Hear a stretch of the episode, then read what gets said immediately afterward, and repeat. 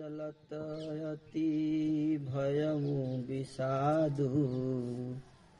सुनि न जाई पुरयारत नादु। कुशगुण लंक अवध अति शोकु। हर्ष विषाद विवश सुरलोकु श्री राम जी के चलते ही बड़ा भारी विषाद हो गया। नगर का आर्तनाद हाहाकार सुना नहीं जाता। लंका में बुरे शकुन होने लगे और अयोध्या में अत्यंत सुख छा गया। देवताओं के लोक में सब हर्ष और विषाद दोनों में के बस में हो गए।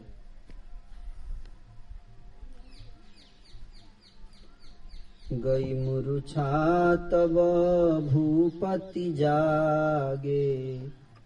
बोले, सुमंत्रु कहन अस लागे?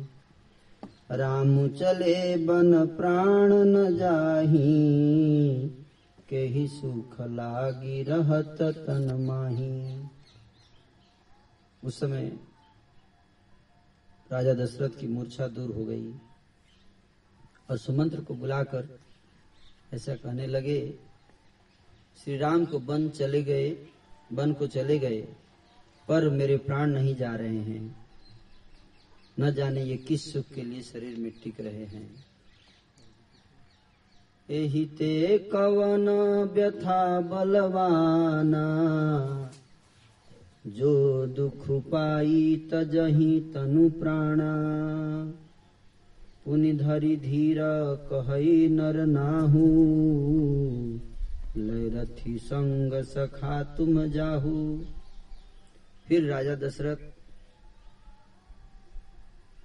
कहे, धीरज धारण किए और उन्होंने सुमंत्र से कहा कि, हे सखा, तुम रथ लेकर श्री राम के साथ जाओ। सुठी सुकुमार कुमार दो, जनक सुता सुकुमारी। रथ चढ़ाई देखराई बन फिरे हूँ गए दिन चारी अत्यंत सुकुमार दोनों कुमारों को और सुकुमारी जानकी जी को रथ में चढ़ाकर वन को दिखलाकर चार पाँच दिन के बाद लौट आना। दशरथ जी ने कहा किसको? सुमंत्र मित्र नहीं मंत्री थे। मंत्री। पढ़ते भी थे पहले। मंत्री थे लेकिन भाव था सखा का। ज नहीं फिरही धीर दो भाई, सत्य संत दृढ़ बत रघुराई। तो तुम विनय करहु कर जोरी। फेर ये प्रभु मिथिलेश किशोरी। बोले, दोनों को तो तीनों को वापस लेके आ जाना। चार दिन के बाद।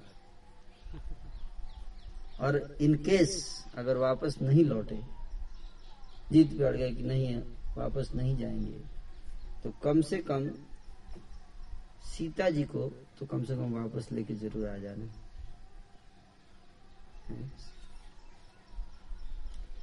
जब सिया कानन देखी डराई, कहे हु मोरी सिखाय अवसर पाई।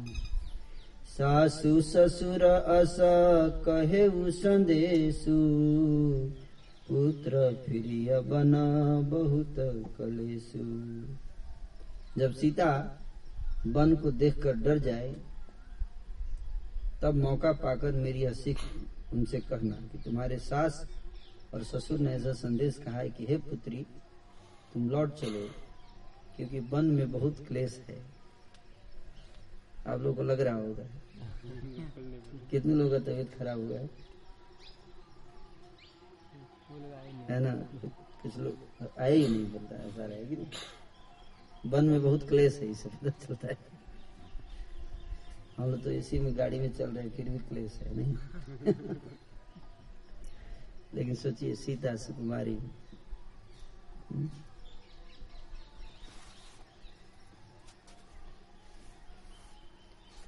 पितु गृह कबहू कबहू ससुरारी। रहे हूँ जहाँ रुचि होई तुम्हारी।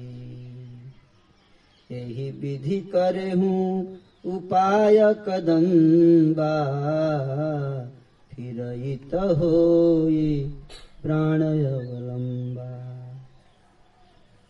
दशरथ जी कह रहे हैं कि सीता को कहना कि राम के नहीं रहने पर तुम्हें जो विरह का दुख होगा तो इसमें, इस पीरियड में तुम कभी जनकपुर चली जाना, कभी अयोध्या में रहना, एक जगह नहीं रहना। घूमते फिरते रहने से मन थोड़ा, जहाँ भी इच्छा हो वहीं रहना तुम। सुमंत जी को बता दिए कि सीता अगर लौट आए तो कम से कम मेरे प्राण को सहारा हो जाएगा। नहीं तमोर मरनु परिणाम। कछु न बसाई भये विधिवाम। नहीं तो अंत में मेरा मरण होगा। विधाता के विपरीत होने पर तो किसी का कोई बस चलता नहीं। अस कही मुरछी परा राम लखन सिया आनी देखा इस प्रकार से बोलते हुए राजा दशरथ मूर्छित होकर गिर पड़े। बोलते हुए कि राम और सीता को जल्दी से लेकर मैं आओ, मुझे दिखलाओ, उनको उनका मुखमंडल देखना चाहता हूँ। ऐसा कहते हुए मूर्छित होकर गिर पड़े पाई रजाय सुनाई सिरु, रथु अति बेग बनाई। गयऊ जहाँ बाहिर नगर सहित दो भाई। तो सुमंत्र जी, राजा की आज्ञा पाकर नगर के बाहर उस स्थान पर गए, जहाँ पर दोनों भाई विराजमान थे सीता के साथ। तब सुमंत्र नृप बचन सुनाए, करी बिनती रथ राम चढ़ाए। चढ़ी रथ सिया सहित दो भाई, चले हृदय अवध ही सिरुनाई मसुमत जी ने दशरथ महाराज के जो वचन थे, उनको सुनाया राम जी को, और उनको रथ बिठाए। सीता जी सहित दोनों भाई रथ पर आरूढ़ होकर अयोध्यापुरी को प्रणाम करते हुए मन को प्रस्थान कर रहे हैं। चलत राम लखी अवध अनाथा, विकल लोग सब लागे साथा। श्री रामचंद्र जी को जाते हुए और अयोध्या को अनाथ देखकर सब लोग व्याकुल हो गए और व्याकुलता में श्री राम के पीछे पीछे पीछे पीछे चल पड़े। कृपा सिंधु बहु विधि समूझा वही फिर ही प्रेम बस, पुनि फिर वही तो कृपा सिंधु भगवान बार बार उनको समझाते हैं, तुम लोग वापस चले जाओ, वापस चले जाओ। और थोड़ी देर के बाद पीछे देखते तो फिर से आ रहे हैं सब और आप लोग जा रहे हैं। लागती अवध भयावनी भारी मानहु काल राति अधियारी। अवधपुरी बहुत भयानक लग रही है मानो आधी रात की? काल अंधकार में काल रात्रि आ गई। घोर जंतु समा पुर नर नारी डर कहीं एक ही एक निहारी। नगर के नर नारी भयानक जंतुओं के समान एक दूसरे को देखकर डर जाते हैं। है? भयानक जंतु दिख रहे हैं एक दूसरे को। घर मसान परी जन जन भूता। घर जो शमशान की तरह लग रहा है। पर परिवार के लोग कैसे लग रहे हैं? भूत के समय अगर ऐसा लगने लगे तो सोच लीजिए कि कृष्ण प्रेम प्राप्त हो चुका है।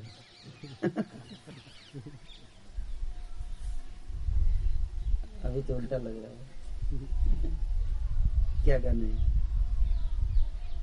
अयोध्या के लोग राम तो चले गए तो घर कैसा लग रहा है? शमशान के समान। और परिवार के लोग? भूत की तरह, बिना राम के।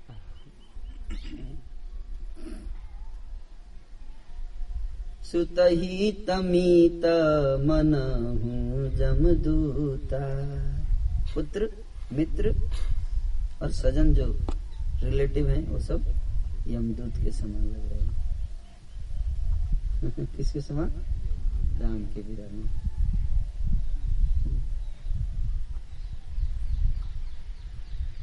बागन बीटप बेली कुम्हलाही, सरित सरोवर देखी न जाही। हम्म? नदी तालाब तो भयानक दिख रहे हैं, राम के बिना। और वृक्ष और बेल जो है सब बगीचों में सब जो है वो जैसे कुमला गए हैं। हय गय कोटिन्हा केली मृगा पुर पशु चातक मोल। पीकर थांग सुक सारिका, सारस हंस चकोर है? करें कि करोड़ों घोड़े हाथी खेलने के लिए पाले हुए हिरन, नगर के गाय, बैल, बकरी आदि पशु पपीहे मोर, कोयल चकवे तोते, मैना, सारस, हंस और चकोर, ये सब कुछ कर रहे हैं, क्या कर रहे हैं? देखिए, सुनिए ध्यान से। राम वियोग विकल सब ठाढ़े, जहाँ तहाँ मन चित्र लिखी काढ़े। सब, जैसे चित्र के समय दीवार पे चित्र बनाते हैं तो चलता है, वो चित्र हिलता है, नहीं हिलता। उसी प्रकार से ये सब लोग राम के वियोग में विकल, बिल्कुल खड़े हैं, चित्र के समान खड़े हिल डुल नहीं पा रहे हैं वृक्ष, लता, पशु, पक्षी, सब। नगरु सफल, बनु गहबर भारी, खग मृग विपुल सकल नर नारी। नगर जो है अवधपुरी घने जंगल के समान लग रहा है।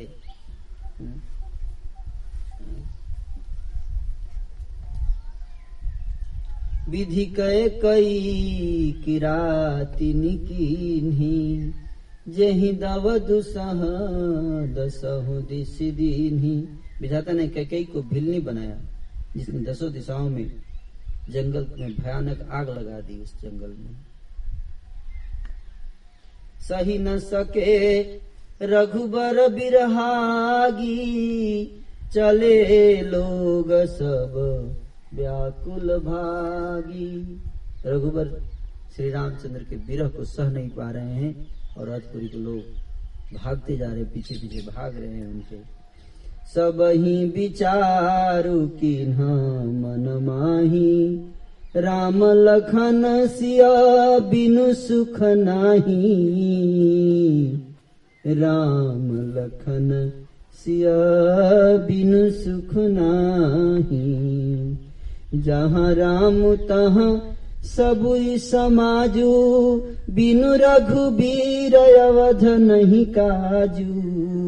चले साथ असमंत्र दृढ़ाई सुर दुर्लभ सुख सदन बिहाई सबने मन में विचार कर लिया कि श्री राम जी, लक्ष्मण जी और सीता जी के बिना कोई सुख नहीं है। जहाँ श्री राम जी रहेंगे, वहीं सारा अयोध्या समाज रहेगा। श्री रामचंद्र जी के बिना अयोध्या में हम लोगों का कुछ भी काम नहीं है। सब काम बेकाम हो जाएगा। ऐसा विचार दृढ़ करके देवताओं को भी दुर्लभ सुखों से पूर्ण घरों को छोड़कर सब श्री रामचंद्र जी के साथ चल पड़े।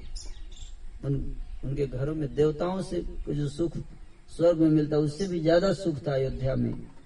उपलब्ध था, लेकिन राम के बिना उस सुख का क्या फ़ायदा? वो सब त्याग कर सारे अवधपुर के निवासी राम के पीछे पीछे जा रहे हैं। राम चरण पंकज प्रिय जी नहीं। विषय भोग बस करही कति नहीं। राम के चरण में जिनकी वास्तविक प्रीति हो जाती है, उनके लिए विषय भोग कहाँ आकर्षक लगेगा? लगेगा? नहीं लगेगा। बालक वृद्ध बिहाई गृह, लगे लोग सब साथ। तमसा तीर निवास किया, प्रथम दिवस रघुनाथ। तो पहले दिन रात हो गई, चलते चलते चलते चलते। रात्रि हो गई कहाँ पर? तमसा नदी के किनारे। तमस मतलब रात्रि। रात्रि हुई तमसा नदी के किनारे। वहीं पे आज डेरा पड़ेगा। पर आप बालक, वृद्ध, सब घर को छोड़कर साथ हो गए। केवल जवान नहीं, बालक भी, वृद्ध भी, सब पीछे पीछे जा रहे हैं। सोचिए, सोचने का प्रयास कीजिए, सोच तो नहीं सकते। प्रयास कीजिए, सोचने का क्या प्रेम है वो। क्या होगा प्रेम पशु पक्षी सब राम के विरह में रघुपति प्रजा, प्रेम बस देखी। अपनी प्रजा को प्रेम की आँखों से देख रहे हैं। कौन? भगवान श्री राम सोच रहे कितनी, है? कितना प्रेम करते हैं मुझसे ये सब। देख रहे हैं श्री राम देख रहे हैं। सदया हृदय दुख, भय विषेखी उनके दुख को देखकर भगवान के हृदय में भी दुख आ गया। विशेष दुख हो रहा है। उनके दुख को देखकर करुणामय रघुनाथ गोसाई, बेगी पाई यही पीर पराई। तुलसीदास जी कहते हैं कि पराई पीड़ा को वे तुरंत समझ लेते हैं दूसरे की पीड़ा को। कौन? भगवान श्री राम और दूसरे की पीड़ा को देखकर उनके हृदय में भी प्रेम आ जाता है। तो इस प्रकार से भगवान श्री रामचंद्र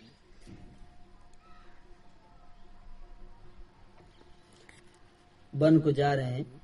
कही स प्रेम मृदु बचन सुहाए। बहु विधि राम लोग समुझाए, किए धर्म उपदेश घनेरे। लोग प्रेम बस फिर ही न फेरे। बहुत प्रकार से समझा रहे हैं, चले जाइए, धर्म का उपदेश दे रहे हैं, कर्तव्य बता रहे हैं, ये तुम्हारा ड्यूटी है। घर का देखभाल करना तुम्हारा ड्यूटी है। अयोध्या का चलाना है तुम लोगों को, बहुत मैनेजमेंट है, बहुत ऑर्गेनाइजेशन है। जाओ, सब व्यवस्था देखो, जाओ। कहा तुम लोग बिल्कुल सेंटिमेंटल हो रहे हो, सब।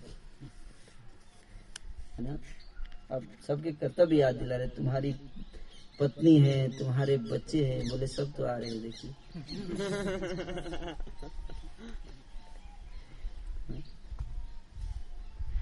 तो प्रेम के कारण कोई उनके कहने पर भी वापस नहीं जा रहा। आप लोग तो जा रहे हो। सील स्नेह छाड़ी नहीं जाई, असमंजस बस भेर घुराई। अब देखिए, असमंजस हो गया, क्या करूँ? इनके साथ जाऊँगा तो ठीक नहीं रहेगा। तापस के बेस में इतने लोगों को साथ में लेकर वन में जाना है। और इनको बहुत ज़बरदस्ती भी नहीं कर सकता क्योंकि इनका प्रेम इतना ज़्यादा है। क्या करूँ? लोग शोक श्रम बस गए सोई। कछुक देव माया मति हुई तो भगवान ने ऐसी माया चलाई और सब रात का समय था ही थके थके थे सब चलते चलते सो गए सब सो गए तमसा नदी के किनारे सो गए तम अंधकार में सो गए हम भी सो जाते हैं है ना तमोगुण में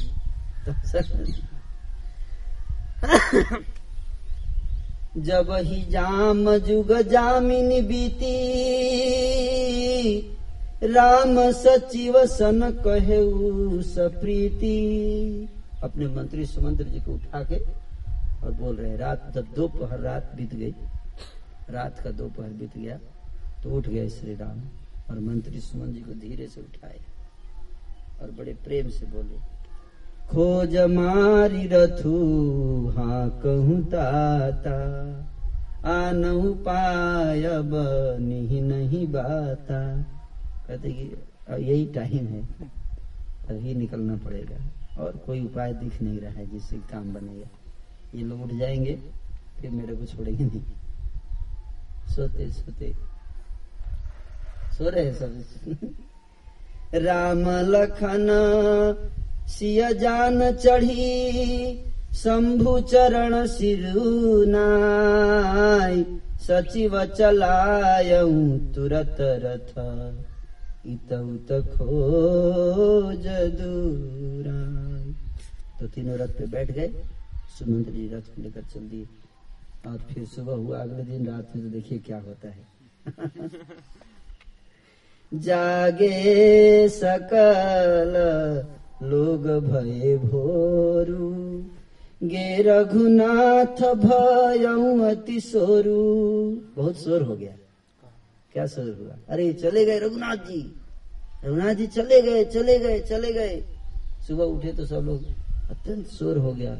रघुनाथ जी कहाँ चले? कहाँ? रथ कर खोज कतहु नहीं पावही। राम राम कही, चहु दिशी धावही। चारों तरफ़ ढूंढ गए, रथ कहाँ गया? रथ भी नहीं दिख रहा है। रथ भी नहीं दिख रहा है। सुमन जी भी नहीं दिख रहे हैं। चारों तरफ़ इधर कोई दौड़ रहा है, कोई उधर, इधर गए होंगे उधर गए होंगे उधर भागे होंगे उधर भागे होंगे चारों दिशाओं में सब जा रहे हैं ढूँढने के लिए। कहाँ गए? किधर गए? मनहु बारी निधि, बूढ़ जहाजू भयऊ विकल बड़ बनिक समाजू। मानो समुद्र में जहाज़ डूब गया हो, जिसे व्यापारियों का समुदाय बहुत ही व्याकुल हो उठा हो। वे एक दूसरे को उपदेश देते हैं कि श्री रामचंद्र जी ने हम लोगों को क्लेश होगा, यह जानकर छोड़ दिया है। वे लोग अपनी निंदा करते हैं और मछलियों की सराहना करते हैं। कहते हैं, श्री रामचंद्र जी के बिना हमारे जीवन को धिकार है। विधाता ने यदि प्यारे का वियोग ही रचा, विधाता ने यदि प्यारे का वियोग ही रचा तो फिर उसने मांगने पर मृत्यु क्यों नहीं दी? प्रश्न पूछ रहे हैं विधाता से कि अगर तुमने वियोग की रचना की तो मांगने पर मृत्यु भी देना चाहिए तुम्हें। इस प्रकार बहुत से प्रलाप करते हुए, वे संताप से भरे हुए अयोध्या जी में वापस आ गए। उन लोगों के विषम वियोग की दशा का वर्णन नहीं किया जा सकता। चौदह साल की अवधि की आशा से ही वे प्राणों को जीवित रख पा रहे थे। राम सहित नेम व्रत लगे करन नरना मनहु को कको की कमल, दिन विहीन तमारी। सारे स्त्री पुरुष श्री रामचंद्र जी के दर्शन के लिए नियम और व्रत करने लगे। हुँ? क्या करने लगे? नियम और व्रत। और ऐसे दुखी हो गए जैसे चकवा चकवी और कमल सूर्य के बिना दुखी हो जाते हैं। अब सीता जी और मंत्री सहित दोनों भाई श्रृंगवेरपुर जा पहुँचे। कहा? श्रृंगवेरपुर। तमसा नदी से निक उठे श्रृंगवेरपुर। श्रृंगवेरपुर कहा है जानते हैं? श्रृंगवेरपुर आता है रास्ते में। बीच में ही आएगा इधर। अयोध्या से चित्रकूट के बीच में। वहाँ पे केवट से भेंट होगी। श्रृंगवेरपुर में ही केवट मिलेंगे। जिसकी कथा बताई थी मैंने पहले दिन वहाँ गंगा जी को देखकर श्री राम जी रथ से उतरे और बड़े हर्ष के साथ उन्होंने गंगा जी को दंडवत प्रणाम किया। लक्ष्मण जी सुमंत्र और सीता जी ने भी प्रणाम किया। सबके साथ श्री रामचंद्र जी ने सुख पाया। गंगा जी समस्त आनंद मंगलों के मूल हैं। वे सब सुखों को करने वाली और सब पीड़ाओं को हरने वाली हैं। अनेक कथा प्रसंग कहते हुए श्री राम जी गंगा जी की तरंगों को देख रहे हैं। उन्होंने मंत्री को, छोटे भाई लक्ष्मण जी को और प्रिया सीता जी को देव नदी गंगा जी की बड़ी महिमा सुनाई।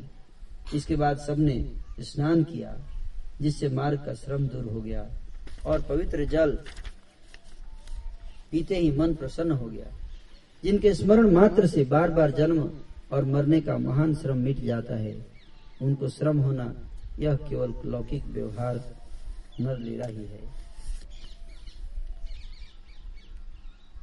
जब निषाद राजगुह ने खबर पाई,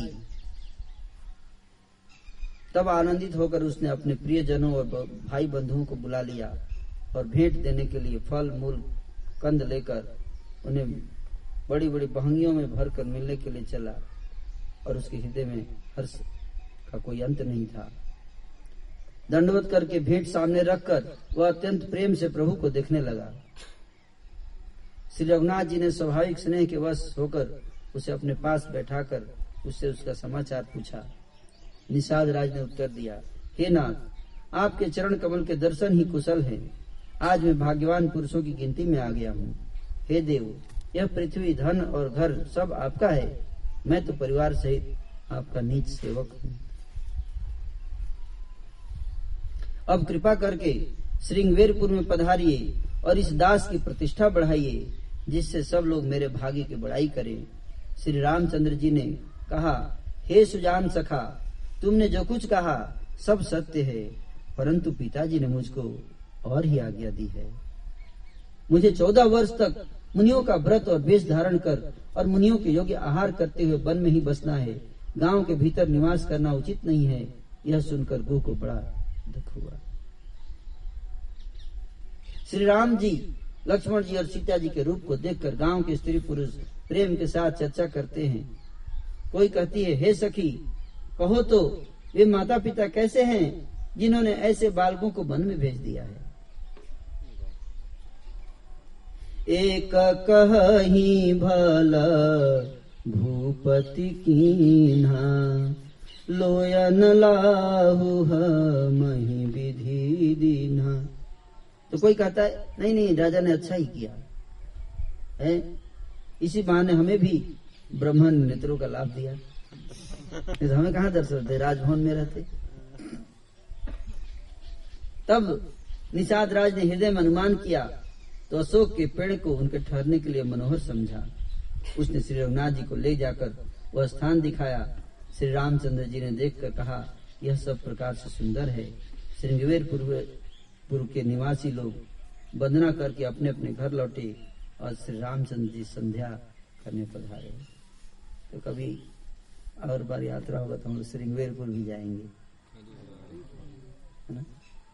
श्री रामचंद्र जी ने विश्राम किया रात्रि में। तमसा नदी भी जा सकते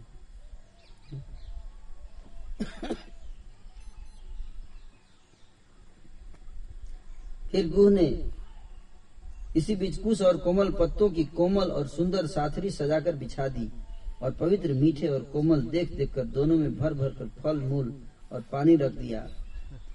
सीता जी सुमंत्र जी और भाई लक्ष्मण जी सहित कंद मूल फल खाकर रघुकुल मणि श्री रामचंद्र जी लेट गए। भाई लक्ष्मण जी उनके पैर दबाने लगे। फिर प्रभु श्री रामचंद्र जी को सोते जानकर लक्ष्मण जी उठे और कोमल वाणी से मंत्री सुमंत्र जी को सोने के लिए कहकर वहाँ से कुछ दूर पर धनुष बाण से सजकर विरासन से बैठकर जागने, पहरा देने लगे। तो लक्ष्मण जी रात में सोते नहीं थे। चौदह वर्ष तक लक्ष्मण जी रात्रि में सोए नहीं। रात्रि में भी नहीं, सोए दिन में भी नहीं सोए, करने का मतलब सोए ही नहीं। गुह ने विश्वास पात्र पहरेदारों को बुलाकर अत्यंत प्रेम से जगह जगह नियुक्त कर दिया। बोला, चारों तरफ़ लग जाओ सब। और खुद कमर में तरकस बांधकर तथा धनुष बाण चढ़ाकर लक्ष्मण जी के पास जाकर बैठ गया। तो अटैक न कर दे। प्रभु को ज़मीन पर सोते देखकर प्रेमवश निषाद राज के हृदय में बड़ा दुख हुआ। उसका शरीर पुलकित हो गया। और नेत्रों से जल बहने लगा। वह प्रेम सहित लक्ष्मण जी से कहने लगा, महाराज, दशरथ जी का महल तो स्वभाव से ही सुंदर है। इंद्र भवन भी जिसकी समानता नहीं पा सकता, उसमें सुंदर मणियों के रचे हुए छत के ऊपर बंगले हैं, जिन्हें मानो रति के पति कामदेव ने अपने ही हाथों सजाकर बनाया है। जो पवित्र बड़े ही विलक्षण सुंदर भोग पदार्थों से पूर्ण और फूलों की सुगंधि से सुवासित हैं, जहाँ सुंदर पलंग और मणियों के दीपक हैं। तथा सब प्रकार का पूरा आराम है। जहाँ ओढ़ने और बिछाने के अनेकों वस्त्र, तकिए और गद्दे हैं, जो दूध के फेन के समान कोमल, निर्मल और सुंदर हैं। वहाँ उन चौबारों में श्री सीता जी और श्री रामचंद्र जी को रात को सोया करते थे और अपनी सुबह से रति और कामदेव के गर्भ को हरण करते थे। आपने देखा? देखा था अयोध्या में? सीताराम का कनक महल हुँ? उसी में निवास करते थे। स्वर्ण। का महल था, जिसमें सीताराम, वही सीताराम, उसको त्याग कर धर्म की रक्षा के लिए कहा गए? वन में आ गए। हम क्या कर रहे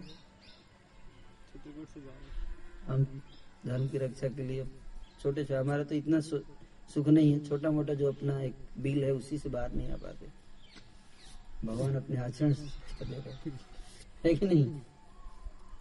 थोड़ा कंफर्टेबल बिल बना के रखते हैं। चूहे और उससे बाहर नहीं आ पाते। है नहीं हम्म। और उससे पूछो तो क्या बोलेगा कि क्यों मैं बाहर आऊँ? इतना आराम है। इतना आराम है पूछना है तो श्री राम से पूछो।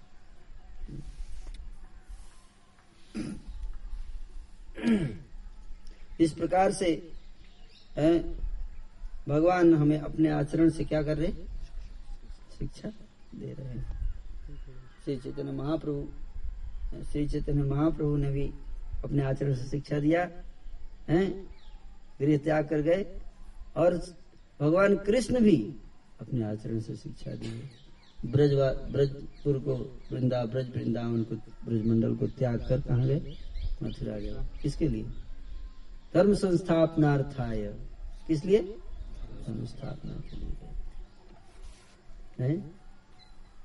तो जब इस संसार में हो तो धर्म की स्थापना के लिए त्याग करना सीखो, ये भगवान शिक्षा दे रहे हैं? और उसके बाद मृत्यु के बाद तो फिर हमेशा भगवान के साथ रहो जाकर। आनंद के धाम। लेकिन अगर इस संसार में रहेंगे तो सीखना चाहिए, इस त्याग को सीखना चाहिए, है ना? भगवान की प्रसन्नता के लिए। तो निषाद राज जो है, रो रहे हैं? कई कई कई बार हमारे ब्रह्मचारी होते हैं, उनके माता पिता आ जाते देख लेते हैं, ज़मीन पे सो रहा है मेरा बेटा। आँखों से आँसू गिरने लगता है कि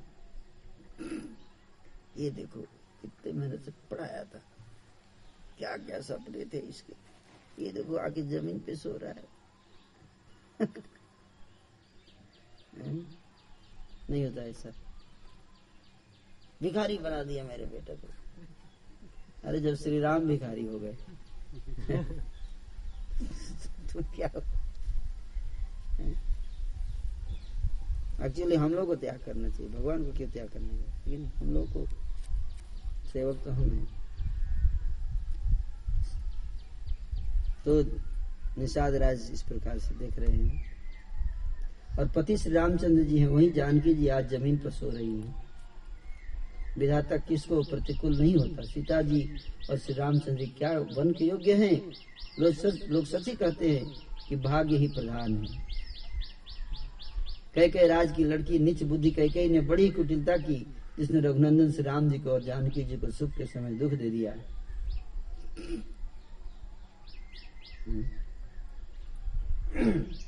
वह सूर्य कुल रूपी वृक्ष के लिए कुल्हाड़ी बन गई। उसको बुद्धि ने संपूर्ण विश्व को दुखी कर दिया। श्री राम सीता को ज़मीन पर सोते हुए देखकर निषाद राज को बड़ा दुख हुआ।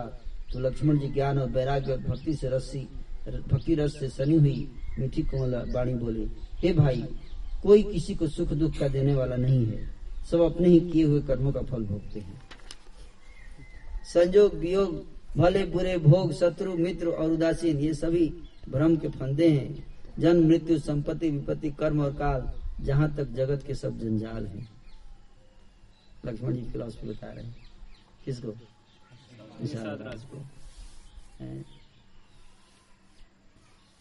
धरती, घर, धन, नगर, परिवार, स्वर्ग और नरक आदि जहाँ तक व्यवहार है, जो भी देखने, सुनने और मन के अंदर विचारने में आता है, इन सब का मूल मोह अज्ञान ही है। परमार्थतः ये तो एग्जिस्ट ही नहीं करते। जैसे स्वप्न में राजा भिखारी हो जाए या कंगाल स्वर्ग का स्वामी इंद्र हो जाए तो जागने पर लाभ या हानि कुछ भी नहीं है। वैसे ही इस दृश्य प्रपंच को हृदय से देखना चाहिए। अपने शास्त्र चक्षु से इस संसार को देखना चाहिए। लक्ष्मण जी बता रहे हैं, किसको? राज को। ऐसा विचार कर क्रोध नहीं करना चाहिए के कई के ऊपर। और ना किसी को व्यर्थ दोषी देना चाहिए। खुद भी तो क्रोध कर रहे थे। पहले खुद ही क्रोध कर क्रोध किए। सब लोग मोह रूपी रात्रि में सोने वाले हैं और सोते हुए उन्हें अनेकों प्रकार के स्वप्न दिखाई देते हैं। है? क्या स्वप्न दिखाई देता है? आप लोगों को भी तो दिखता है, मेरा सिलेक्शन इन्फोसिस में हो गया, स्वप्न ही तो है विप्रो में सिलेक्शन हो गया। सब स्वप्न ही तो है। लेकिन स्वप्न में बड़ा आनंद आता है, नहीं आता। कितने लोगों नहीं आता, बोलिए। सबको आता है आनंद। इतना आनंद की छोड़ने का मन नहीं करता। है? हाँ। इस जगत रूपी रात्रि में जोगी लोग जागते हैं। इस जगत रूपी रात्रि में जोगी लोग जागते हैं जो परमार्थी हैं और माइक जगत से छुटे हुए हैं। जगत में जीव को जागा हुआ तभी जानना चाहिए जब संपूर्ण भोग विलास से वैराग्य हो जाए। तब जानना चाहिए कि जीव जग चुका नहीं तब तक क्या हो रहा है जीव? सो रहा है। लक्ष्मण जी कह रहे हैं। विवेक होने पर मोह रूपी भ्रम भाग जाता है तब अज्ञान का नाश होने पर श्री रघुनाथ जी के चरणों में प्रेम होता है। हे सखा मन वचन और कर्म से श्री राम जी के चरणों में प्रेम होना यही सर्वश्रेष्ठ परमार्थ है। श्री राम जी परम वस्तु पर, परम ब्रह्म है। वे अभिगत जानने में नहीं आने वाले स्थूल दृष्टि से देखने में नहीं आने वाले अनादि मतलब आदि रहित अनुपम उपमा के रहित सब विकारों से रहित और भेद शून्य है। वेद जिनका नीति नीति कहकर निरूपण करते हैं, वही कृपालु श्री रामचंद्र जी, भक्त भूमि, ब्राह्मण गौ और देवताओं के हित के लिए मनुष्य शरीर धारण करके लीलाएँ करते हैं, जिनके सुनने से जगत के जंजाल मिट जाते हैं। हे सखा, ऐसा समझ, मोह को त्याग कर श्री सीताराम जी के चरणों में प्रेम करो। इस प्रकार श्री रामचंद्र जी के गुण कहते कहते सवेरा हो गया। तब जगत का मंगल करने वाले और उसे सुख देने वाले श्री राम जी जाग उठे। शौच के सब कार्य करके पवित्र और सुजान श्री रामचंद्र जी ने स्नान किया, फिर बड़ का दूध मंगाया और छोटे भाई लक्ष्मण जी सहित उस दूध से सिर पर जटा बनाई। यह देखकर सुमंत जी के नेत्रों में जल छा गया। उनका हृदय अत्यंत जलने लगा, मुँह मलिन हो गया। वे हाथ जोड़कर अत्यंत दिन वचन बोले, हे नाथ, मुझे कौशल नाथ दशरथ जी ने ऐसी आज्ञा दी थी तुम रथ लेकर श्री राम जी के साथ जाओ बंद दिखाकर गंगा स्नान कराकर दोनों भाइयों को तुरंत लौटा लाना। अब सब संशय और संकोच को दूर करके लक्ष्मण राम सीता को फिर से वापस लेके आना। महाराज ने ऐसा कहा था अब प्रभु जैसा कहे मैं वही करूँ। मैं आपकी बलिहारी हूँ। इस प्रकार विनती करके वे श्री रामचंद्र जी के चरणों में गिर पड़े और उन्होंने बालक की तरह रो, रोने लगे और कहा हे तात कृपा करके वही कीजिए जिससे अयोध्या अनाथ ना हो। श्री राम जी ने मंत्री को उठाकर धैर्य बधाते हुए कहा हे तात आपने तो धर्म के सभी सिद्धांतों को छान डाला है। सीबी ददीची और राजा हरिश्चंद्र ने धर्म के लिए करोड़ों कष्ट सहे थे। बुद्धिमान राजा रंतीदेव और बलि, बहुत से संकट सहकर भी धर्म को पकड़े रहे, उन्होंने धर्म का परित्याग नहीं किया। वेद शास्त्र और पुराणों में कहा गया है कि सत्य के समान दूसरा धर्म नहीं है। मैंने उस धर्म को सहज ही पा लिया है। इस सत्य रूपी धर्म का त्याग करने से तीनों लोगों में अपयश छा जाएगा। प्रतिष्ठित पुरुष के लिए अपयश की प्राप्ति करोड़ों मृत्यु के समान भीषण संताप देने वाली है। हे तात, मैं आपसे अधिक क्या कहूँ? लौट कर उत्तर देने में भी पाप का भागी होता हूँ। आप जाकर पिताजी के चरण पकड़ कर करोड़ों नमस्कार के साथ ही हाथ जोड़कर विनती करिएगा कि हे तात आप मेरी किसी बात की चिंता ना करें। आप भी पिता के समान ही मेरे बड़े ही तैसी है। हे तात मैं हाथ जोड़कर आपसे विनती करता हूँ कि आपका भी सब प्रकार से वही कर्तव्य है जिसमें पिताजी हम लोगों के सोच में डूब न पावे। इस प्रकार से श्री राम जी जो है वो उनको किसी तरह से मना लेते हैं और फिर सुमंत्र जी जो है वापस जाते हैं। सुमंत्र ने रथ को हाँ का घोड़े श्री रामचंद्र जी की ओर देख देख कर ही हिनाते हैं रथ चला रहे तो घोड़े पीछे मुड़ के राम को देख रहे चल ही नहीं रहे। घोड़े जाना ही नहीं चाहते। अब सुमंत जी को तैयार कर लिया, अब घोड़े को क्या करेंगे? घोड़े तो फिलोसफी भी नहीं समझेंगे? यह देखकर निषाद लोग विषाद और दुख के वश होकर सिर पीट पीट कर पछताने लगते हैं। जिनके वियोग में पशु इस प्रकार व्याकुल हैं, उनके वियोग में प्रजा माता और पिता कैसे जीवित रहेंगे? श्री रामचंद्र जी ने ज़बरदस्ती सुमंत्र को लौटाया। तब श्री रामचंद्र गंगा जी के तीर पर आए। श्री राम ने केवट से नाव मांगी पर वह लाता ही नहीं। वह कहने लगा मैंने तुम्हारा मर्म जान लिया। तुम्हारे चरण कमलों की धूली के लिए सब लोग कहते हैं कि वह मनुष्य बना देने वाली कोई जड़ी है। जिसके छूते ही पत्थर की शिला सुंदरी स्त्री हो गई।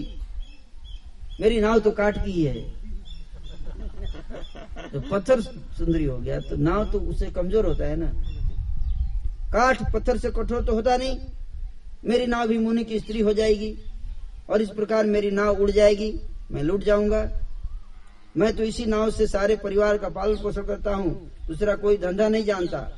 हे प्रभु, यदि तुम अवश्य पार जाना चाहते हो तो मुझे पहले अपने चरण कमल पखारने के लिए कह दो। पद कमल धोई चढ़ाई, नावन नाथ उतराई चहूं। मोहि राम राउरियान दशरथ, सपथ सब साची कहूँ। बरु तीर मारहूं लखनु पे जब लगी न पाय पखारी हूँ। तब लगी न तुलसी दास नाथ कृपालु पार उतारी हूँ। हे नाथ, मेरे चरण कमल धोकर आप लोगों को नाव पर चढ़ा लूँगा। मैं चरण कमल धोकर आप लोगों को नाव पर चढ़ा लूँगा। मैं आपसे कुछ भी पैसा नहीं लूँगा। हे राम मुझे आपकी दुहाई और दशरथ जी की सौगंध है। मैं सब सच सच कहता हूँ, लक्ष्मण भले ही मुझे तीर से मारे, पर जब तक मैं पैरों को पखार न लूँगा, तब तक हे तुलसीदास के नाथ, हे कृपालु, मैं पार नहीं उतारूँगा। सुन के वट के बहन, प्रेम लपेटे, अटपटे, बिहसे करुणायन चितई जान की लखन तना। केवट के प्रेम में लपेटे हुए अटपटे वचन सुनकर करुणा धाम श्री रामचंद्र जी जानकी और लक्ष्मण जी की ओर देखकर हंसने लगे। कृपा के समुद्र श्री रामचंद्र जी केवट से मुस्कुराकर बोले, भाई, तू वही कर जिससे तेरी नाव न जाए। जल्दी पानी ला और पैर धो ले, देर हो रही है, पार उतार दे। एक बार जिनका नाम स्मरण करते ही मनुष्य पार भवसागर का पार उतर जाता है और जिन्होंने जगत को तीन पग से भी छोटा कर दिया था वही कृपालु श्री रामचंद्र जी केवट का निहोरा कर रहे हैं। प्रभु के इन वचनों को सुनकर गंगा जी की बुद्धि मोह से खींच गई थी। परंतु पद नखों को देखते ही देव नदी गंगा जी हर्षित हो गई। केवट श्री रामचंद्र जी की आज्ञा पाकर कठौते में भरकर जल ले आया।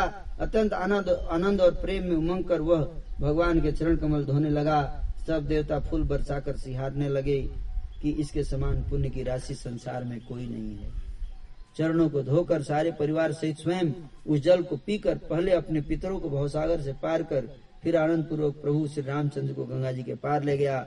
निषाद राज और लक्ष्मण जी सहित श्री सीता जी और श्री रामचंद्र जी उतर कर गंगा जी के रेत में खड़े हो गए। तब केवट ने उतर कर दंडोत किया। प्रभु को संकोच हुआ इसको कुछ दिया नहीं। पति के हृदय की जानने वाली सीता जी ने आनंद भरे मन से अपने रत्न जटित अंगूठी उतारी। कृपालु श्री रामचंद्र जी ने केवट से कहा, नाव की उतराई लो। केवट ने व्याकुल होकर चरण पकड़ लिए। उसने कहा, हे नाथ, आज मैंने क्या नहीं पाया? मेरे दोष, दुख और दरिद्रता की आज आग आज बुझ गई है। मैंने बहुत समय तक मजदूरी की। विधाता ने आज बहुत अच्छी भरपूर मजदूरी दे दी है। हे नाथ, हे दीनदयाल, आपकी कृपा से अब मुझे कुछ नहीं चाहिए। लौटती बार, आप मुझे जो कुछ देंगे, वही प्रसाद में मैं सिर पर चढ़ा कर लूँगा। लौटते समय मतलब भी सेवा का अवसर उसके बाद लूँगा, अभी नहीं। प्रभु श्री राम, लक्ष्मण जी और सीता जी ने बहुत आग्रह किया, पर केवट कुछ नहीं लेता। तब करुणा के धाम भगवान श्री रामचंद्र ने निर्मल भक्ति का वरदान देकर उसे विदा किया। फिर रघुकुल के स्वामी श्री रामचंद्र जी ने स्नान करके पार्थिव पूजा की और शिव जी को सिर नवाया सीता जी ने हाथ जोड़कर गंगा जी से कहा, हे माता, मेरा मनोरथ पूर्ण कीजिएगा। जिससे मैं पति और देवर के साथ कुशल पूर्वक लौट आकर तुम्हारी पूजा करूँ। सीता जी के प्रेम रस में सनी हुई विनती सुनकर तब गंगा जी के निर्मल जल में से श्रेष्ठ वाणी प्रकट हुई। हे रघुवीर की प्रियतमा जानकी, सुनो, तुम्हारा प्रभाव जगत में किसे नहीं मालूम है? तुम्हारी कृपा दृष्टि देखते ही लोग, लोकपाल बन जाते हैं। सब सिद्धियाँ हाथ जोड़े तुम्हारी सेवा करती हैं। तुमने जो मुझको बड़ी विनती सुनाई, यह तो मुझ पर तुम्हारी कृपा की ही है। और मुझे बढ़ाई दी है तुमने। तो भी है देवी। मैं अपनी वाणी सफल होने के लिए तुम्हें आशीर्वाद दूँगी। तुम अपने प्राणनाथ और देवर सहित कुशल पूर्वक अयोध्या लौटोगी। तुम्हारी सारी मनोकामनाएँ पूरी होगी और तुम्हारा सुंदर यश जगत भर में छा जाएगा। मंगल के मूल गंगा जी के वचन सुनकर और देव नदी को अनुकूल देखकर सीता जी आनंदित हुई। तब प्रभु श्री रामचंद्र निषाद राजगुरु से कहा कि, भैया, अब तुम घर जाओ। यह सुनते ही उसका मुँह सूख गया और हृदय में दाह उत्पन्न हो गया। वो हाथ जोड़कर दिन वचन बोला, हे रघुकुल शिरोमणि, मेरी विनती सुनिए। मैं नाथ आपके साथ रहकर रास्ता दिखाकर चार पाँच दिन और चरणों की सेवा करके, हे रघुराज, जिस वन में आप जाकर रहेंगे, वहाँ सुंदर कुटिया बनाकर मैं आपके लिए तैयार कर दूँगा। तब मुझे आप जैसी आज्ञा देंगे, मुझे रघुवीर की दुहाई है, मैं वैसा ही करूँगा। उसके स्वाभाविक प्रेम को देखकर श्री रामचंद्र जी ने उसको साथ ले लिया। इससे गुह के हृदय में बड़ा आनंद हुआ। फिर निषाद राज ने अपनी जाति के लोगों को बुला लिया। और उनका संतोष करा के तब उनको विदा किया। तब प्रभु श्री रघुनाथ जी, गणेश जी और शिव जी का स्मरण करके तथा गंगा जी को मस्तक नवाकर सखा निषाद राज छोटे भाई लक्ष्मण जी और सीता जी के साथ वन को चले। उस दिन पेड़ के नीचे निवास हुआ। लक्ष्मण जी और सखा निषाद राज ने विश्राम की। सब सुव्यवस्था कर दी। प्रभु श्री रामचंद्र ने सवेरे प्रातः काल की सब क्रियाएँ करके जाकर तीर्थों के राजा प्रयाग के दर्शन किए। उस राजा का सत्य मंत्री है श्रद्धा प्यारी स्त्री है और श्री वेणी माधव जी सरी के हितकारी मृत मित्र हैं। चार कौन राजा? प्रयागराज। तीर्थों के राजा का मंत्री कौन है? सत्य। है पत्नी श्रद्धा और मित्र वेणी माधव। जी। चार पदार्थों से भरा भंडार भरा हुआ है। चार पदार्थ कौन? धर्म काम मोक्ष और वह पुण्य में प्रांत ही उस राजा का सुंदर देश है। प्रयाग क्षेत्र ही दुर्गम, मज़बूत और सुंदर किला है, जिसको स्वप्न में भी पाप रूपी शत्रु नहीं पा सके हैं। संपूर्ण तीर्थ उसके श्रेष्ठ वीर सैनिक हैं, जो पाप की सेना को कुचल डालने वाले और बड़े रणधीर हैं। गंगा जमुना और सरस्वती का संगम ही उसका अत्यंत सुशोभित सिंहासन है। अक्षय वट छत्र है, जो मुनियों के भी मन को मोहित कर लेता है। जमुना जी और गंगा जी की तरंगे उसके श्याम और श्वेत समर हैं जिनको देखकर ही दुख और दरिद्रता नष्ट हो जाती है। पुण्यात्मा पवित्र साधु उसकी सेवा करते हैं और सब मनोरथ पूर्ण पाते हैं। वेद और पुराणों के समूह भाट हैं, जो उसके निर्मल गुण गुण गणों का बखान करते हैं। पापों के समूह रूपी हाथी के मारने के लिए सिंह रूप प्रयागराज का प्रभाव कौन कह सकता है? ऐसे सुहावने तीर्थराज का दर्शन कर सुख के समुद्र रघुकुल श्रेष्ठ राम जी ने भी सुख पाया। उन्होंने अपने श्रीमुख से सीता जी लक्ष्मण जी और सखा गोह को तीर्थराज की महिमा कहकर सुनाई। तदनंतर प्रणाम करके वन और बगीचों को देखते हुए, बड़े प्रेम से महात्मा कहते हुए, इसी प्रकार से राम ने आकर त्रिवेणी का दर्शन किया, जो स्मरण करने से ही सब सुंदर मंगलों को देने वाली है। फिर आनंद पूर्वक स्नान करके शिव जी की सेवा की और विधि पूर्वक तीर्थ देवताओं का पूजन किया। त्रिवेणी पे आप लोगों ने स्नान किया। श्री रामचंद्र जी रास्ते में आते हुए स्नान किए। तो हम लोग उसी रास्ते से आ रहे हैं श्री राम जी आए। लेकिन दिल्ली नहीं गए श्री राम जी तब प्रभु श्री राम जी भरद्वाज जी के पास आए। उन्हें दंडोत करते हुए कि मुनि ने हृदय से लगा लिया। मुनि के मन का आनंद कुछ कहा नहीं जाता। मानो उन्हें ब्रह्मानंद की राशि मिल गई हो। फिर भरद्वाज ऋषि के आश्रम में गए। प्रयागराज में भरद्वाज ऋषि का आश्रम है।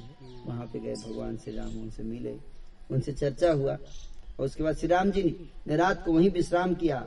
और प्रातः काल प्रयाग का राज का स्नान करके और प्रसन्नता के साथ मुनि को सिर नवाकर श्री सीता जी लक्ष्मण जी और सेवक निषाद के साथ वे चले।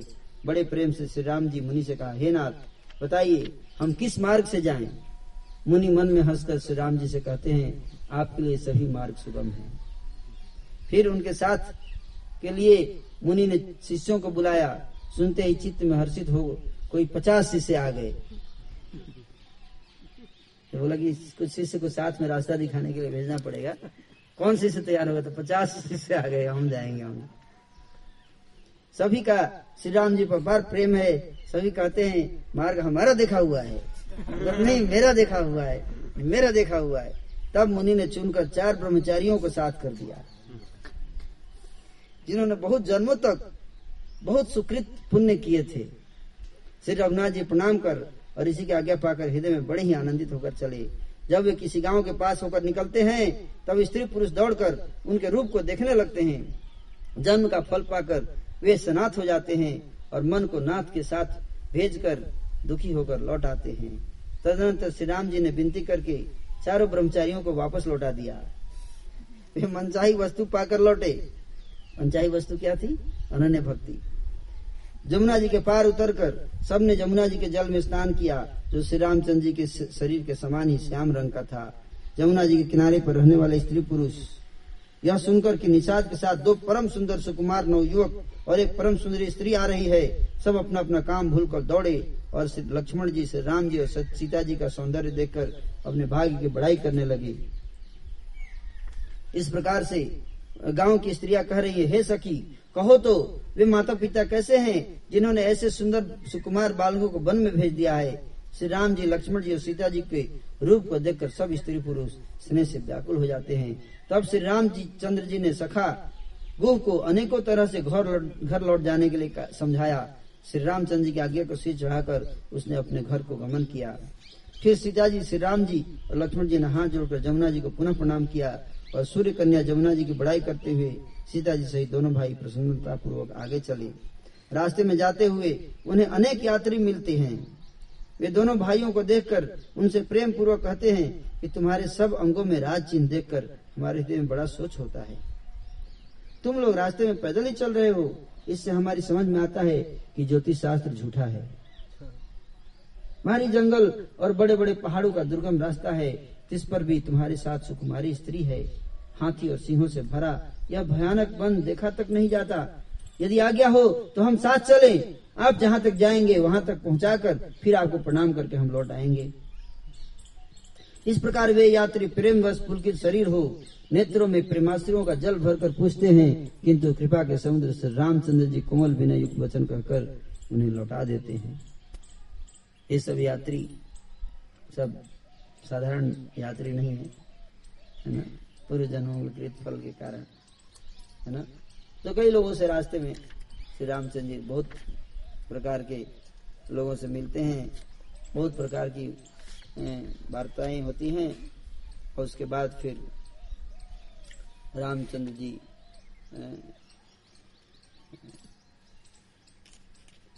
वाल्मीकि जी के आश्रम में पहुँचते कहा? वाल्मीकि जी। वाल्मीकि जी के आश्रम पहुँच जाते हैं और वहाँ पे जाकर कहते हैं, हे मुनिराज, आपके चरणों का दर्शन करने से आज हमारे सब पुण्य सफल हो गए। अब जहाँ आपकी आज्ञा हो और जहाँ कोई भी मुनि उद्योग को प्राप्त हो, न हो, क्योंकि जिनसे मुनि और तपस्वी दुख पाते हैं, वे राजा बिना अग्नि के ही जलकर भस्म हो जाते हैं। ब्राह्मणों का संतोष सब मंगलों को जड़ है और भूदेव ब्राह्मणों का क्रोध करोड़ों कुलों को भस्म कर देता है। ऐसा हृदय में समझकर वह स्थान बतलाइए, जहाँ मैं लक्ष्मण और सीता के साथ निवास कर सकूँ। और वहाँ सुंदर पत्तों और घास के कुटीर बनाकर, हे दयालु, उस समय निवास करूँ। ऐसा स्थान बताइए। किससे पूछे? वाल्मीकि जी से पूछे। श्री राम जी की सहज ही सरल वाणी सुनकर ज्ञानी मुनि वाल्मीकि बोले, धन्य धन्य धन्य, हे रघुकुल के ध्वजा स्वरूप आप ऐसा क्यों न कहेंगे? आप सदैव वेद की मर्यादा का पालन करते हैं। इसलिए मुझसे पूछ रहे हैं। भगवान शिक्षा दे रहे हैं कि कुछ भी करना है तो गुरुजनों से पूछ के करने का अपने मन से डिसीज़न नहीं लेने का। है? इसलिए बोल रहे हैं कि आप धन्य है कि आप वेदों की मर्यादा का खुद ही पालन करते हैं। श्रुति से तु पालक राम तुम जगदीश माया जान सृजति जगु पालती हरति रुख पाई करु कृपा निधान की जो सहस शीसु अहिसु मही धरु लखन सचराचर धनी सुर काज धरि नर राज तन चले दलन खल निशिचर अनी हे राम, आपका स्वरूप वाणी के अगोचर बुद्धि से परे अव्यक्त अकथनीय और अपार है। वे निरंतर उसकी नीति नीति कहकर वर्णन करते हैं। हैं? इस प्रकार से श्री राम के गुणों का वर्णन करते हुए कहते हैं कि आपने मुझसे पूछा कि मैं कहाँ रहूँ? परंतु मैं यह पूछते हुए सकुताता हूँ कि जहाँ आप ना हो, वह स्थान बता दीजिए। तब मैं आपके रहने के लिए स्थान दिखाऊँगा। बहुत अच्छा क्वेश्चन है, है? कृष्ण भक्त कृष्ण की कृपा से बड़ा चतुर होता है। कृष्ण को ही पकड़ लेता है चोरी। है कि नहीं? वाल्मीकि जी ने राम की चोरी को पकड़ ली। पकड़ ली ना? राम की कृपा से। सुनी मुनि बचन, प्रेम रस साने, सकुचि राम मन महु मुस्काने। मुनि के प्रेम रस से सने हुए वचन सुनकर रामचंद्र जी रहस्य खुल जाने के डर से सकुचाकर मन में मुस्कुराए। वाल्मीकि जी हंसकर फिर अमृत रस में डुबोई हुई मीठी बाणी बोले, हे राम जी, सुनिए, अब मैं वो स्थान बताता हूँ जहाँ आप सीता जी और लक्ष्मण जी समेत निवास करिए। जिनके कान समुद्र की भांति आपकी सुंदर कथा रूपी अनेक सुंदर नदियों से निरंतर भरते रहते हैं, परंतु कभी पूरे नहीं होते। उनके हृदय आपके लिए सुंदर घर हैं। समझा? कहा कहा? देखिए, सुनिए ध्यान से। वाल्मीकि जी बता रहे हैं, श्री राम को कहा निवास करना है? पहले बोले कि जिन उन व्यक्तियों के हृदय निवास कीजिए, जिनके कान आपकी कथा को सुनने से थकते नहीं। उनके हृदय में आप निवास कीजिए? वो स्थान क्या है चित्रकूट। वो हृदय चित्रकूट है। समझने का प्रयास कीजिए। समझने का प्रयास कीजिए।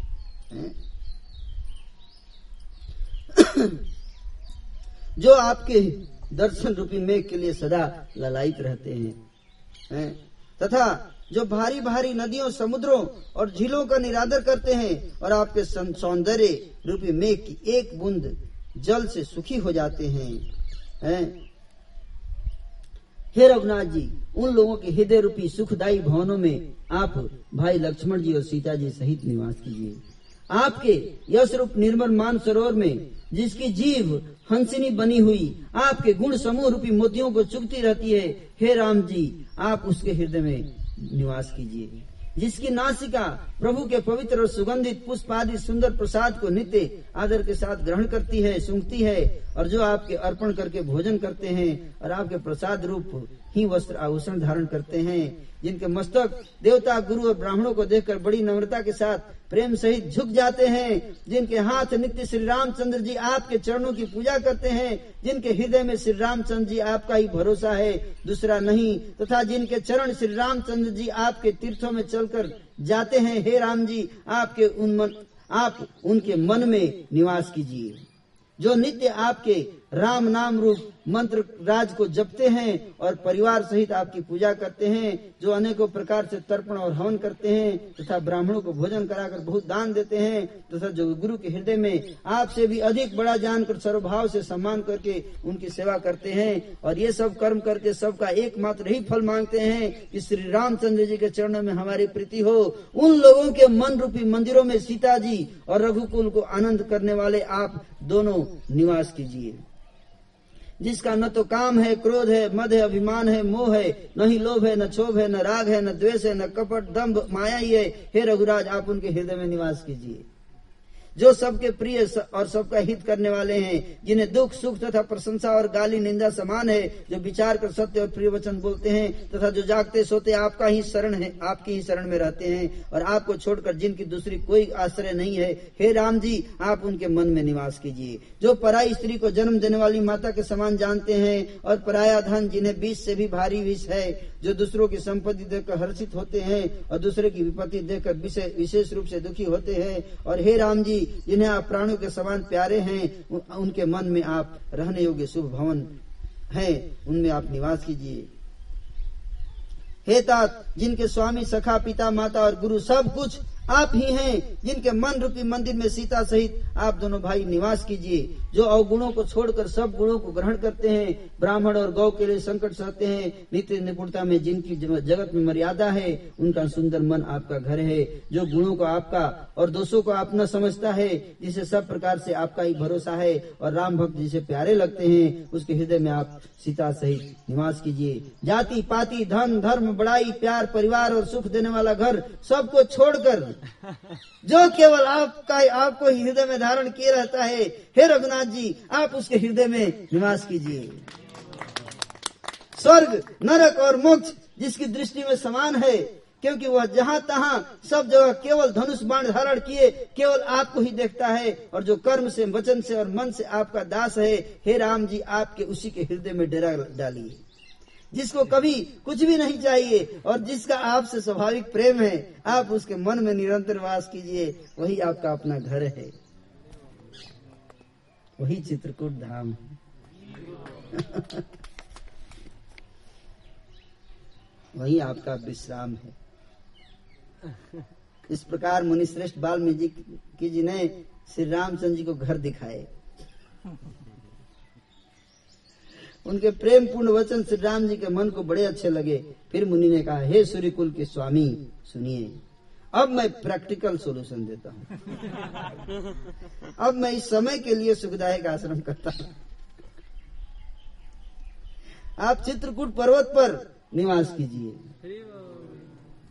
चित्रकूट गिरी करहु निवासु, तह तुम्हार सब भांति सुपासु। कहते चित्रकूट पर्वत पे आपके लिए बहुत अच्छा स्थान है। आपके लिए बिल्कुल शैल सुहावन, कानन चारु, करिके हरि मृग, बिहग बिहारू। सुहाना पर्वत है, सुंदर वन है। हाथी, सिंह, हिरण और पक्षियों का बिहार स्थल है। नदी पुनीत, पुराण बखानी अत्रि प्रिया निज तप बलानी वहाँ एक पवित्र नदी है, जिसको पुराणों ने प्रशंसा किया है, और जिसको अत्रि ऋषि की पत्नी अनुसुईया जी अपने तपोबल से लाई थी। वही गंगा जी की धारा, उसकी, उसका मंदाकिनी नाम है। वह सब पाप रूपी बालकों को खा डालने के लिए डाकिनी के रूप में है। इसलिए उसका नाम है मन डाकिनी डाकिनी से तुलना किया अब देखे मंदाकिनी नदी को कितने लोगों ने नहीं देखा, मंदाकिनी नदी। कितने लोगों ने देखा मंदाकिनी नदी? कहा है मंदाकिनी नदी? भाई, जहाँ आपने स्नान किया है। उसका हिस्ट्री का क्या है? अत्री अत्री की वाइफ पत्नी, अनुसुईया। अनुसुईया लेकर आई थी। अत्री ऋषि को प्यास लगी तो पानी था नहीं, अकाल पड़ा हुआ था तो उन्होंने अपने पतिव्रता के बल से, उन्होंने प्रकट किया। यह इसलिए इसका स्रोत नहीं है जनरली नदी जो है पहाड़ के ऊपर से आती है कि नहीं? बर्फ़ पिघलने से। लेकिन ये नदी जो है, वो ये, आप देखें ना, इधर से ही निकलती है। है ना? और इधर ही चली जाती है। इधर से निकल के इधर ही गया वहाँ गंगा जी की धारा है, उसका मंदाकिनी नाम है। अत्रि आदि बहुत से श्रेष्ठ मुनि वहाँ निवास करते हैं, जो योग, जप जप और तप करते हुए शरीर को कसते हैं। हे राम जी चलिए सबके परिश्रम को सफल कीजिए और पर्वत श्रेष्ठ चित्रकूट का गौरव बढ़ाइए। महामुनि वाल्मीकि जी ने चित्रकूट की अपरिमित महिमा बखान कर कही, तब सीता जी सहित दोनों भाइयों ने आकर श्रेष्ठ नदी मंदाकिनी में स्नान किया। जानकी कुंड है, आपने देखा? जानकी जी और श्री रामचंद्र जी यहाँ आकर इस मंदाकिनी में स्नान किया जहाँ आपने भी स्नान किया। श्री रामचंद्र ने कहा लक्ष्मण बड़ा अच्छा घाट है। अब यहीं कहीं ठहरने की व्यवस्था करो। तब लक्ष्मण जी ने पयस्वनी नदी के उत्तर के ऊँचे किनारे को देखा।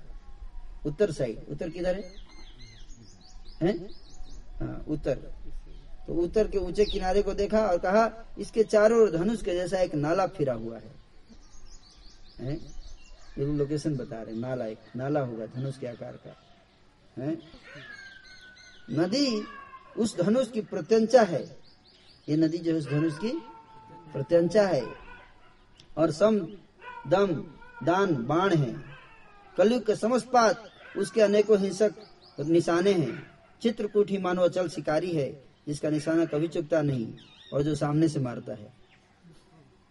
ऐसा कहकर लक्ष्मण जी ने स्थान दिखलाया। स्थान को देखकर श्री रामचंद्र ने सुख पाया। जब देवताओं ने जाना कि श्री रामचंद्र जी का मन यहाँ रम गया तब वे देवताओं के प्रधान मकान बनाने वाले विश्वकर्मा को साथ लेकर चले।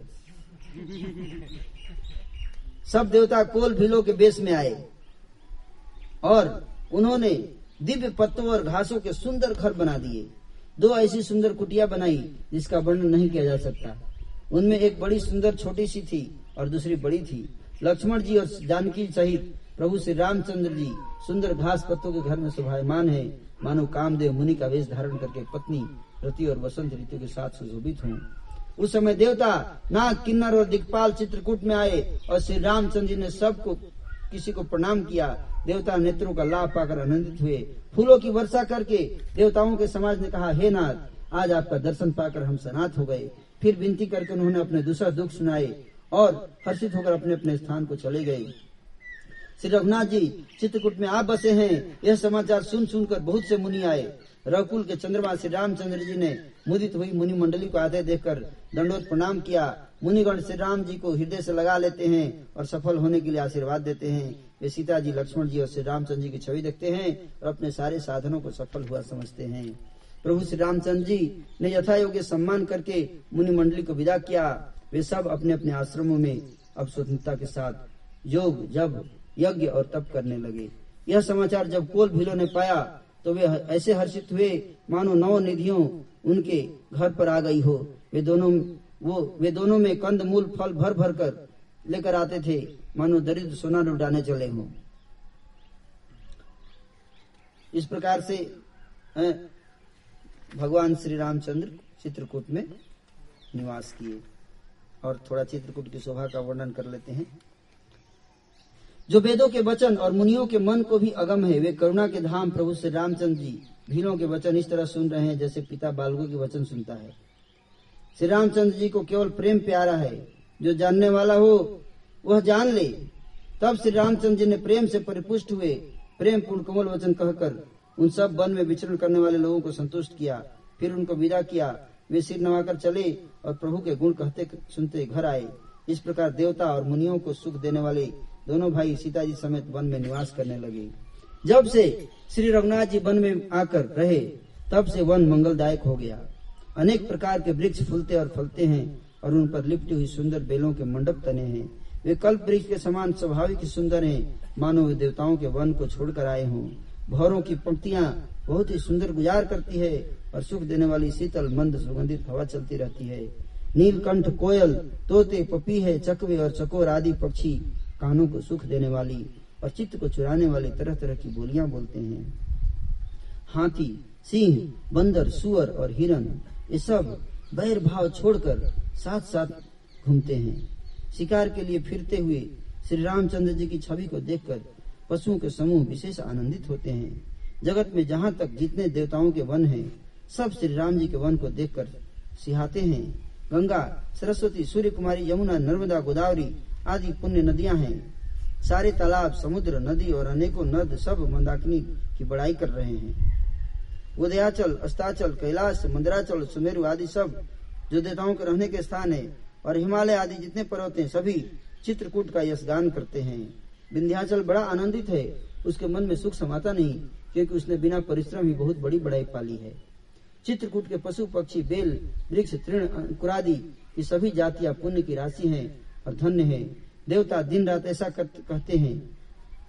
आँखों वाले जीव श्री रामचंद्र जी को देखकर जन्म का फल पाकर शोक रहित हो जाते हैं और अचर पर्वत, वृक्ष, भूमि, नदी आदि भगवान के चरण रज का स्पर्श पाकर सुखी होते हैं।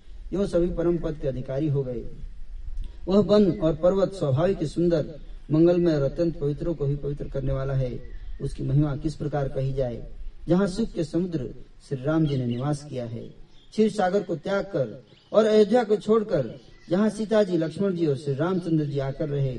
उस वन की जैसी परम शोभा है। उसको हज़ार मुख वाले जो लाख शेष जी हो तो वे भी नहीं कह सकते। उसे भला मैं किस प्रकार से वर्णन करके कह सकता हूँ?